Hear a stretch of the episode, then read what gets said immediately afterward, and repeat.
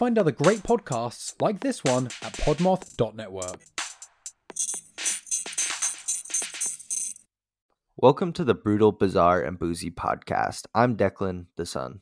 And I'm Jane, the mom. This is the podcast where we talk about brutal crimes, bizarre occurrences, and get you drunk with cocktails themed around one of our stories. To lighten things up, we'd like to end our time with a chaser. Please keep in mind some of our stories might be upsetting to young or sensitive ears. We love hearing from our listeners, so feel free to contact us by email or social media. You can find our contact info in the show notes for this episode. If you'd like to support us through Patreon, you can find us there at Brutal, Bizarre, and Boozy Podcast, or use the link in our show notes. Hey, podcast lovers. My name is Haley, and I run the Doe Identify podcast. I have been passionate about helping the unidentified get their names back ever since I found out I lived within miles of where Sherry Ann Jarvis, formerly known as the Walker County Jane Doe, was found. In my podcast, I tell the stories and provide information about unidentified people in hopes of reaching their loved ones and getting their names back. So come join me and help me advocate for these people. You never know, you could recognize someone's story. Are you ready to jump into it, Deklan? Yep. All right. Tell me what you are going to be telling us about today. What's your story? I'm going to be talking about the New Orleans Axeman. Ooh. Sounds like a superhero. It, mm, he definitely is not. Nope. He's not a nice What are you going to be telling us about? I am going to be telling you about a haunted castle in England. Ooh. Yes. And the drink that I brought to go with this was the drink is called the Red Queen because, you Mm, know, fancy. queens live in castles and stuff. So, the Red Queen cocktail is made of one and a third ounces of gin, two thirds of an ounce of elderflower liqueur, one and two thirds of an ounce cranberry juice, and half an ounce of fresh lemon juice. Hmm. You pour all those ingredients into a shaker with ice and you shake it well. And then you strain into a chilled glass. Are you ready? Yep. All right. Cheers. That's Oh. really good. Oh, that is amazing. Oh my God. I think gin and cranberry with some other stuff is like my new favorite thing. It's delicious. You have gin, cranberry, and some kind of citrus like a lime or a lemon, Mhm. maybe even an orange. It just goes so good together. Yeah. And I used to hate gin. You have turned me around in my gin drinking, and now. I'm actually digging it. I think I Bring you just didn't have, side. right? Yes, the gin dark side. Mhm.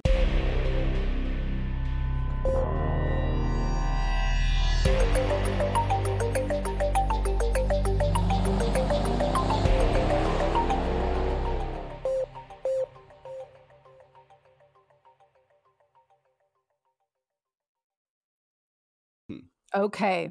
So, are you ready for a spooky story? I'm going to tell you some spooky story shit. Okay. Listed as the most haunted historic castle in Britain, Chillingham Castle was a place of many deaths, torture, and trauma. Not a happy place back in the day. Mm. Today, it is a historical location currently owned by descendants of some of the original family that lived within the estate. It is also home to a rare breed of white cattle that live in an enclosed area on the castle grounds. Chillingham Castle started as a monastery in the 12th century. It was later owned by a, as a home by the Grey family, and the Grey family descendants are now the uh, current owners again. Okay. In 1298, King Edward I stayed at the castle as its location was near the border to Scotland. This was a convenient location, tactically speaking, because at the time, England and Scotland were at war with each other.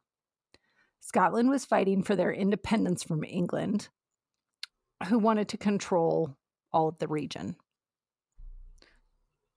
The castle is pretty well fortified in that the walls of the castle are 10 feet thick, making attack more difficult. For many years, there was also a moat surrounding the property, which further added to the security. In the mid 1300s, yeah, wouldn't that be neat? Having a moat? Yeah. S- stay away. All of the solicitors, there's a moat. Don't come here and try and sell me your stuff. Hmm. In the mid 1300s, it was further improved by adding battlements, which fortified the structure into more of a square shape and strengthened the castle from potential invasions. The Scottish attempted to invade the castle numerous times but were unsuccessful. The English were able to maintain residence there, and several rooms in the castle were used for terrible purposes by the chief enforcer, John Sage. Sage was known by the nickname John Dragfoot. Not very original on this. Uh, he was the main ex- executioner and master of torture. He had a deep hatred for the Scottish people. As a lieutenant in the British military, he was injured by a Scottish soldier who impaled Sage's leg with a spear. This left the leg basically use, unusable, and Sage could only drag it behind him as he walked. Thus the nickname John Dragfoot. That's so fucked up. Just, I said, they weren't original Oh. back in the day. They were just like, hey, this guy drags around his leg. So, true. The last name Smith came from people who were smiths, like the Right. metal workers. right.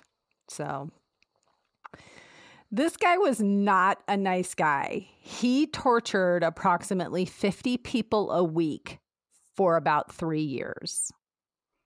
Damn. Yeah. So, his, yeah. Uh, Busy guy. That's a lot of clients. He was. yeah. And he wasn't just happy to use average methods of torture, you know, like the Iron Maiden or the rack, you know, the average run of the mill torture devices. No, he had to make his own. He was like, I'm going to use that got- other stuff, but I wonder if he got paid on commission. That's why he was doing so many. oh no. like, damn, I don't know. I really want to buy a new horse and buggy. Maybe. Maybe. I don't know. That's terrible. So, one of the devices he created was a barrel full of iron spikes. The prisoner was placed inside of the barrel and then it was rolled around so the spikes would rip the skin and flesh from the body until the person died of their injuries. Yeah. People who make torture devices are very clever. Whoever Yeah. came up with like that, or even the Iron Maiden, that's, that's I know they're all crazy. terrible. It's it's Ugh. awful. It's awful. Sage also used boiling pots with liquids in which prisoners were placed inside and the lid was covering them to prevent them from escaping the boiling liquid. So essentially he boiled them to death. Yeah. Another one of Sage's inventions utilized starving rats in a cage. The cage containing the rat would be attached to the abdomen of the prisoner. The rat's only oh method of escape, yep, would be to eat through the human barrier.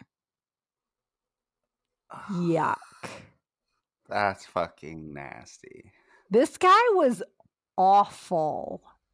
Just Awful but Awful. creative. he was creative at that. Yeah. The Although master there of was his work. He was. I mm-hmm. mean, he just really advanced that torture game like nobody else. He's the Michael Jordan woof. of torture. Yeah. Oh, so bad. There was a designated torture room which had slanted floors to make cleanup easier. The terrible atrocities were not solely confined to this room, though. Another room, as the oubliette, was more of a dungeon with the entrance by way of a trap door and a 20 foot drop. This was often the place where children were placed. Because, you know, well, Timmy you gotta you got to go after the children too cuz I guess the basic concept was if we kill all these people and leave the children alive, then they're going to come after us in revenge, so we might as well take them out too. It's just atrocious.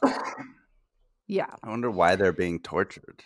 like Well, we because we this guy torture people now for information. for but, like, information. yeah, I think back in the day, maybe they were doing it for information, or maybe they were just like, "We're assholes and we're fighting you, so we're just gonna torture you." Cause I don't know. We saw you steal I'm- that loaf of bread from the bakery. Now you're gonna get Uh huh. have rats Yeah. eat through you. Yeah. Ugh. The children that were placed in the dungeon oubliette uh, often had their limbs broken before being thrown down into the dungeon. Fuck. So they typically died slowly from starvation or due to the fractures. And That's to this day, you can still find skeletal remains in that dungeon. Yeah. I don't. Mm, yeah, it's pretty wicked. Sage's hatred for Scottish people never ended, even in times of peace. So when England and Scottish were no longer fighting, he was ordered to release all of the prisoners. But he didn't want to do that because remember, he hated the Scottish people. So instead of letting everyone go, he built a fire in the courtyard. I'm going to go really fast. He threw the live bodies of all the men, women, and oldest children into the fire. The younger children got to hear it. And instead of, you know, just letting that be enough, all the younger children and babies were taken to a room in the castle known as the King Edward Room.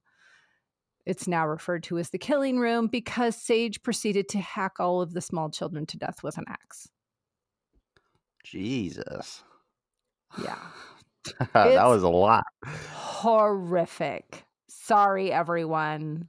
I know. It's gross. Woof. Okay. So, on a positive note, um, his reign of terror ended badly for him because he killed his girlfriend. He explained it as a sex act gone wrong, but people didn't buy it, and he was sentenced to death and he was hanged. While hanging from a rope, yet still alive. So the hanging didn't fully finish. It wasn't like drop, done. He was still alive. Uh, and the people were pissed off. And so they started carving pieces of him off of his body. They removed toes, fingers, parts of his face, and his genitals. Okay, j- could you imagine if we had executions and like the whole town would come and watch? like that's all they had to do back then. It's like, I oh, don't understand. Johnny's getting decapitated today. Come in the town square. Let's all go watch.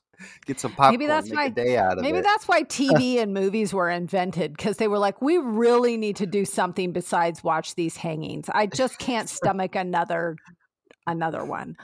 It's like, Maybe humans need to watch people dying, so let's just make movies about it. Maybe. I don't know. We're sick. We're all sick.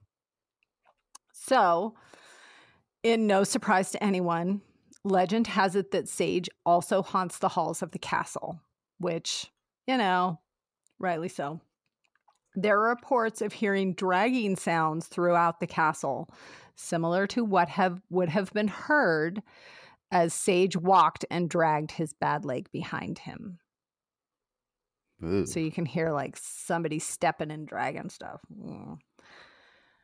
So now we're going to get out of the gruesome, gory crap, and we're going to talk a little bit more about the the ghosts. Um, the most famed ghost is known as the Blue Boy or the Radiant Boy, and he is said to haunt a room in the castle known as the Pink Room. He is reported to appear as a young boy who appears after a blue halo has been seen near a specific wall. Okay, I know I said we are going to get out of the gross stuff, but okay, it was only for two sentences because now we're back into the gross stuff. the body was, there was, the ghost is believed to be the spirit of a young boy whose remains were found inside of one of the walls. because there was a body found in the wall that had shreds of blue fabric. The tips of the fingers were damaged. The tips of the fingers were damaged because he had been buried alive. The damage was caused as he was trying to escape. So he's like built into the wall, pretty much. They just Yes, fucking he was walled put in. him in there and built around him. Yep. Uh, And he was Uh, it trying was to claw his way out. was that in the ten foot thick walls? Um, no, I think it was an interior room. So I don't think the interior rooms were 10 feet thick. All right. Although the blue boy is said to be a nice ghost, not all of the ghosts appear to be friendly. People have been reported to be pushed while walking the staircase. So you imagine walking up a staircase and somebody pushes you. Maybe that's why I fall downstairs all the time. Ghosts are tripping you. Ghosts are pushing me down the stairs. That's what I'm going to start saying because when I tell people I fell down the stairs and there, there's no reason for me to fall downstairs, I just fall downstairs. Hmm. I'm going to start saying it was a ghost that pushed me. That's my new go to. Uh, other people report feeling great emotions of sadness, especially in the chapel where three unknown skeletons were found. One of those skeletons has was an unknown girl who reportedly enjoys interacting with female visitors and playing with their hair. Another notable spirit in the castle is that of Lady Mary Berkeley. When she was alive, she would often wear long flowing skirts. Her spirit is to believed to be heard by swishing fabric sounds as she walks the halls of the castle searching for her husband. Her husband left her with a small child when he ran off with her sister. Uh, not funny. nice. Yeah. Ghosts are not contained just inside the castle, though. They have been seen in the surrounding grounds as well. There is a lake on the castle grounds that was sadly used as a deposit place for the dead prisoners, so there are many skeletons in the depths of the water. And there's a legend about the lake that if you reach your hand into the water, the souls of the dead will pull you into the lake. Ugh. Yeah, not not I'm not reaching into anything like that. Hmm. Lulu, I can hear you talking to me. I know I've been waiting this whole time for you to say hello. It's so rude. Producer Lulu. the frame for a little bit, but she got I know, I saw by her tail. yeah. So on the grounds, there are also some large old trees. Those trees were used for hanging, and rather than disposing of the bodies in a humane way, they would let the remains just hang there. And as they decompose, they would drop onto the ground. Ugh. Yep. It's a good way Yeah. to ward off visitors, I guess. Yeah, that's true. I mean, if I walked up to a house trying- and there's a body hanging in front of the door, I'm definitely not knocking and asking if they want any Girl Scout cookies. the Scottish were like going to raid them again, and they're like, "Oh, these guys are weird." Yeah, exactly. Never mind. We'll move on to the next house. yeah. The bones of the people that were hung from the trees settled in the ground. And when it's cold enough, the ground, the cold ground pushes the bones out. So you can still find the bones being pushed out. Yeah. Ugh. Ew. Yeah.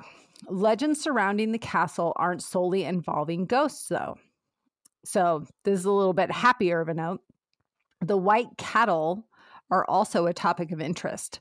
No one really knows where the cattle originally came from, but they are believed to have been residents on the grounds since the mid 1200s.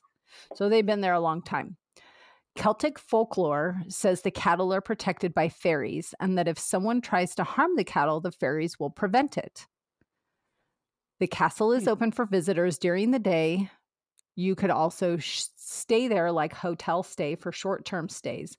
And if you're really adventurous, you can even rent an apartment there and live on the grounds. Wow. I- Yes.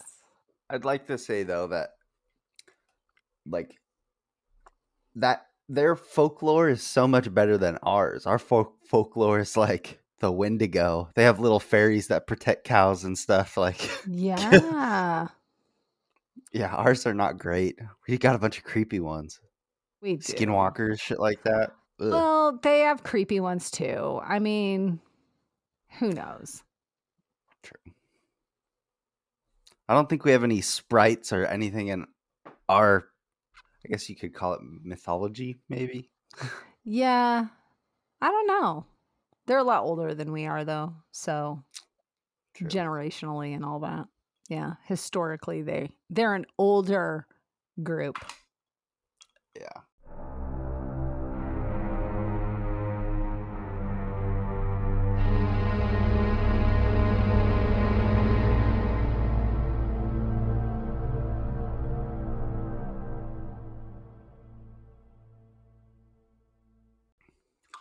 Do you have some Well, terrible tales for me?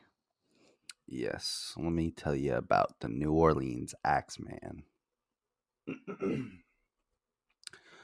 On May 22nd, 1918, Italian grocer Joseph Maggio laid down in bed next to his wife, Catherine. The two settled in before cutting out the lights.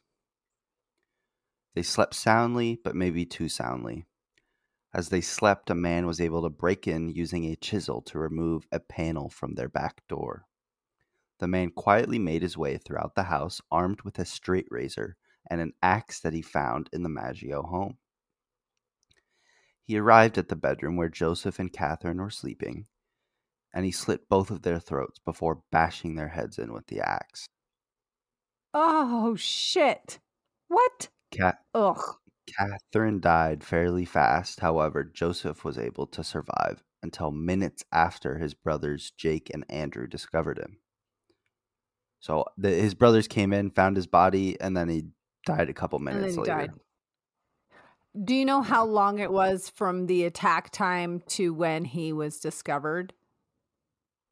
I think it was a couple hours. Oh shit.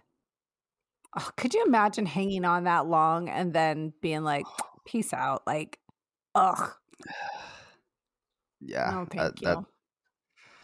it's better than dying alone, I guess. Yeah, true.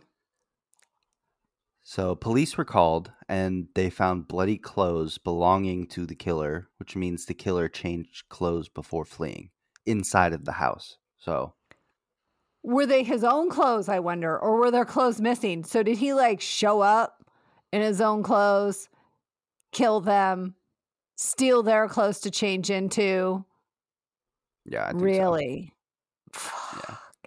It's not bad enough that he killed them, but he had to steal their clothes too. So the straight razor actually belonged to Andrew, his brother, because he was a barber. Uh, he was taken into questioning, however, police felt that he was innocent. And a common thread with uh, most of these killings is he uses weapons that he found inside the house after breaking in. Okay.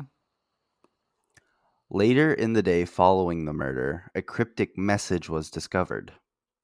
Miss Maggio is going to sit up tonight like Miss Tooney. This is a reference to the 1911 murders of Anthony and Joanna Scambia, Scambra, sorry, whose nickname was Miss Tooney. So it kind of Oh. connects them. Yeah. Did they were they connected by the police before that? No. No. So th- there's this, Okay. this weird message that was written on one of the walls. Oh, quit writing on walls, people. It's gross. Hmm. Huh. I'm pretty sure this is actually referenced. There's like a little Easter egg in one of the cowboy video games I play, and there's like oh, really? you follow these cryptic messages written in blood on the walls, and you find like a serial killer and stuff, and you get a special weapon. It's pretty cool. Oh my gosh. So, nearly a month after the first murder on June 27th, another Italian family was attacked. Louis Besumer and his mistress Harriet Anna Lowe were found by a bakery wagon driver. Some guy was just dropping off baguettes and found two dead bodies. Oh, my god. not dead. Sorry. This time the couple had survived their attacker. So they weren't Oh. dead. I I fucked that up. Oops. That's right. uh, but both suffered blunt force trauma to the head, similar to the ind- indentations of an axe, like the back side of an axe. Mm, the blunt side. Yeah. Ugh. Shortly after the attack, Harriet told the authorities that Louis was a German spy and responsible for the attack, which was later deemed as a delirious episode. So she was like, "Oh, the guy I'm sleeping with is actually a German spy." Okay. Yeah. I I wonder if he really was. I don't think it was. Mm, okay. Nonetheless, Louis was taken into questioning and released shortly after. Okay. Harriet would pass away on August 5th due to complications from her injury. So, Mm, like, like eight days, no, nine days Eight after days. the attack. okay. Uh, in the early hours of August 5th, Mary Schneider, a pregnant woman, was found badly wounded by blunt force trauma. So, on the same day that Harriet passed away, uh, a pregnant woman was found with blunt force trauma to the head. Ugh. On August 10th, Joseph Romano was attacked in his home. His nieces found him and were able to spot a man fleeing from the home. They described him as Oh. a dark skinned, heavy set man who wore a dark suit and slouched hat. Joseph would die a few days later due to injuries that the Axeman had inflicted. On March 10th, 1919, the Cortimiglia family was attacked. Charles and his wife Rosie suffered substantial injuries. However, their daughter Mary was stabbed in the neck. She passed away. Mm. So stabbing is that's new, right? All the rest of them were blunt force, and now he's just like Well, stabbing he- shit. Mm. For the first one, he slit their writ or their throat with a oh, straight Oh, that's right. That's right. Yeah, the he- razor. okay. the neck and blunt force trauma are pretty similar. Okay. Gotcha. Three days after this, a letter was sent to the Times Picayune that read, Esteemed mortal, they have never caught me, and they never will. They have never seen me, for I am invisible. Even as the ether that surrounds your earth, I am not a human being, but a spirit and a demon from the hottest hell. I am what you New or I am what you Orleanians and your foolish police call the Axeman. When I see fit, I shall come and claim another victim. Alone, I alone know whom shall it be.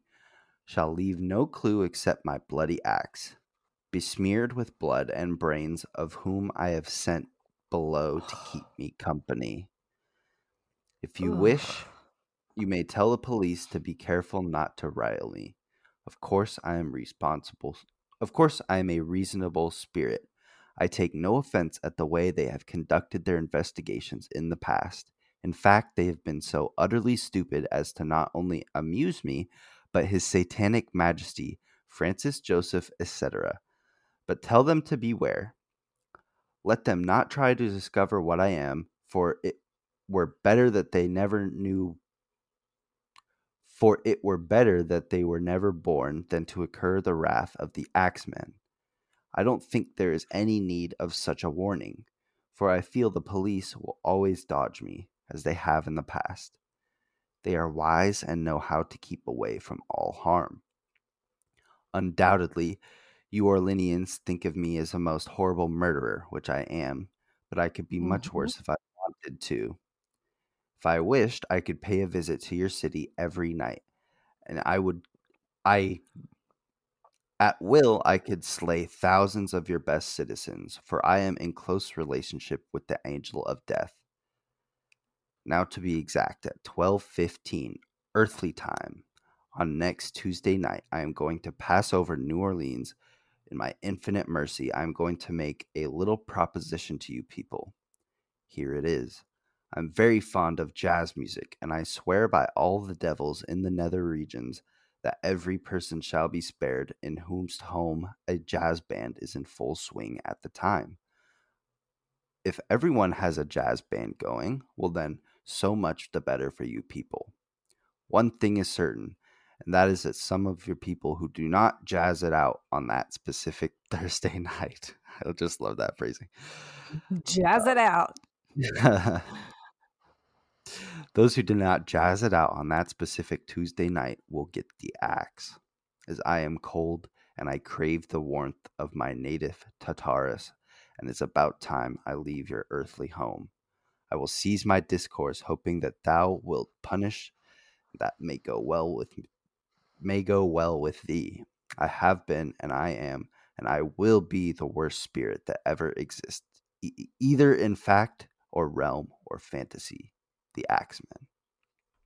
Oh. So he wrote that crazy ass letter, and the newspaper published it. That's insane.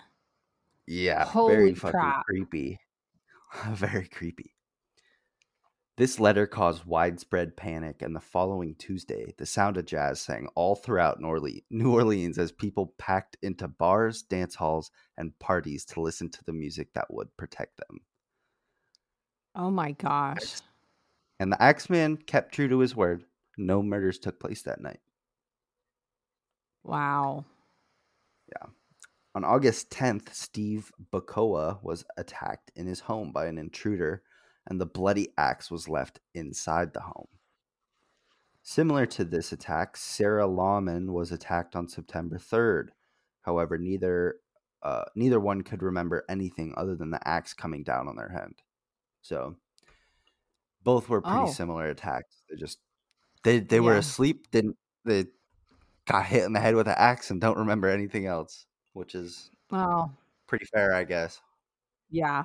Yeah, for sure. The Axeman would commit his final murder on October 27th. He broke into the Pepitone house, similar to every other attack, and murdered Mike Pepitone. His wife woke up before he could kill her, so he got them. Uh, so the murder fled before finishing her off. While only six murders were officially attributed to the Axeman, there are some murders that took place years before, which many believed were committed by the same person. In 1910, a farmer was shot three times by a masked assailant, and the farmer's son was with him and what witnessed this and ran off. Uh, but the attack on the farmer was not over. Farmer's head was split in half by an axe, and his brains were removed. Oh. Yeah. In September of 1910, Joseph Rosetto and his wife Conchetta were attacked in their home by a man wielding an axe. Joseph survived, but his wife passed. The prime suspect in this case was Joseph Mumfre. In December 1920, in Los Angeles, Mumfre approached Mrs. Pepitone, who had remarried, but her second husband had disappeared without a trace, which is also weird. Uh, Mumfre demanded $500 and jewelry. Mumfre threatened that if he did not cooperate, he would kill Miss Pepitone the same way he had killed her husband. So this guy knew. This was in. She had moved out of New Orleans Oh. all the way to Los Angeles, and this guy knew about the murders. Oh. Yeah. Pepitone retrieved two guns and fatally shot Mumfre, who had a pistol in his pocket. shot him at least 11 times. Well, crazy. Okay. But to be fair, to be fair, if somebody came at me and threatened me and I had a gun, every bullet in that gun would be in that person threatening me. I don't yeah, care. she was acquitted for the grounds of self defense. So, oh, for sure. I mean, yeah. Okay. Yep. Every bullet. Mm. Although, full disclaimer, I don't know how to shoot a gun. So you can figure it figure it out. out. It's just a trigger. I'd figure it out. Yeah, I'd figure it out. so yeah, we'll, we'll probably never know who the New Orleans Axeman really was, but No Mumfre kidding. seems like a good good suspect. I will say I would very likely end up dead on that jazz night because I hate jazz music so badly. I might just be like. I'm not going to listen to it. And if he kills me, he kills me. Or Yeah, I, don't would put in really good were out by earplugs. I hate I- I'm jazz okay with music. I hate it so bad. jazz, just normal jazz does kind of stink. No, I hate it. Sorry, all you jazz love listeners out there, the jazz people. I hate jazz music so much.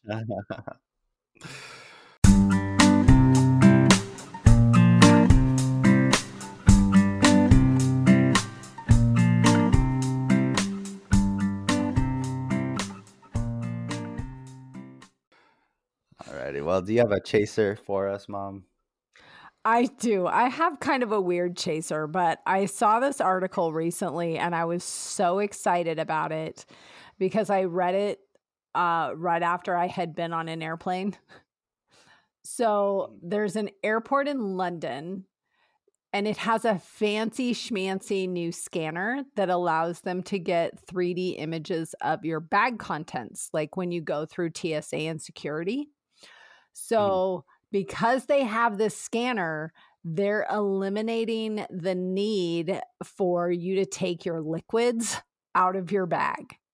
And it removes the size limitation. So, you no longer at this airport are limited, you know, to the three ounces of liquids or the 100 mil uh, liquid limitation for your carry on baggage.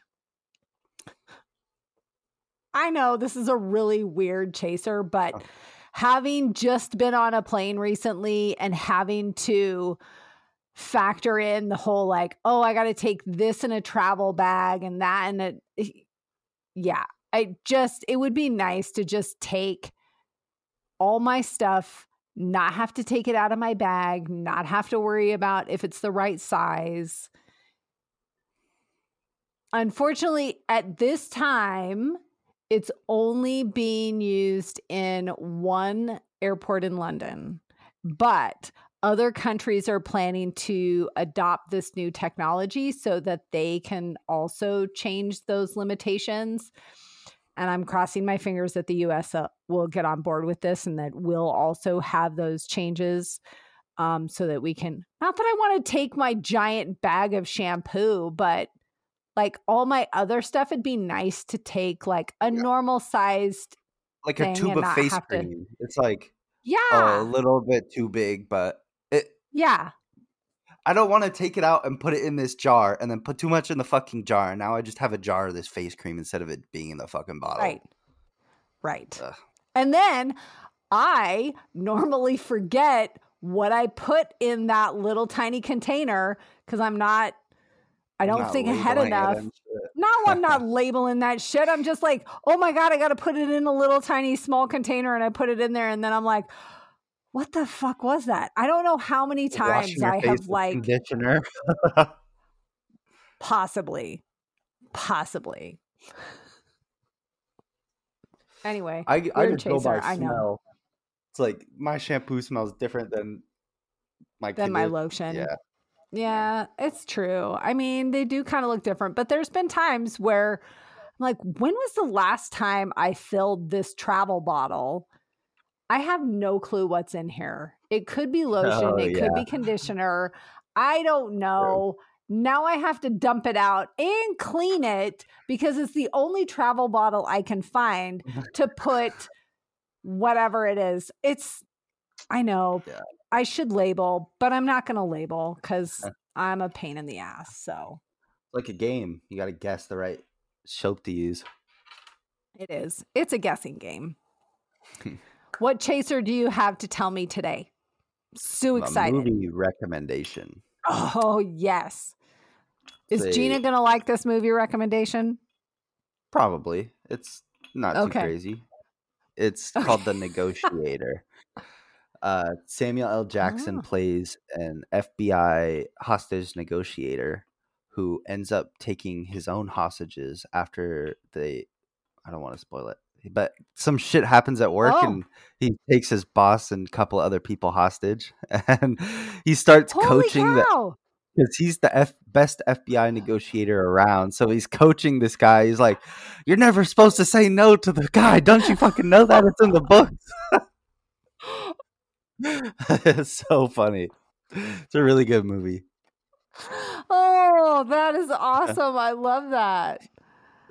How funny. I think it's on Netflix too for everyone that wants to watch it. I, I don't know if I've ever seen that. It's a good watch. I'll have to check it I- out. I, watched it last night. Cool. Well, I think that just about wraps us up. Enjoyed It does. We are wrapped. Your fucking gross ex- executioner torturer guy. I- that was nasty. I know. Now that we're at the end of the episode, I am thinking like we really should have put a disclaimer at the beginning of this one because it was gory as fuck. I mean, I think that one's worse than the Paviglia. That that yeah. Oh, for sure. Both of our stories were gory and gross. And I was talking to somebody the other day about how, oh, yeah, we very rarely do anything with like kid stuff in it because I can't stomach it. And as I was reading this again, I was like, oh, shit, I'm going to have to tell that guy, don't listen to this episode. That's funny. oh my gosh. Well, it was nice All right. chatting with you, bud. yeah, I agree. Love you. Love you too. Bye. Bye.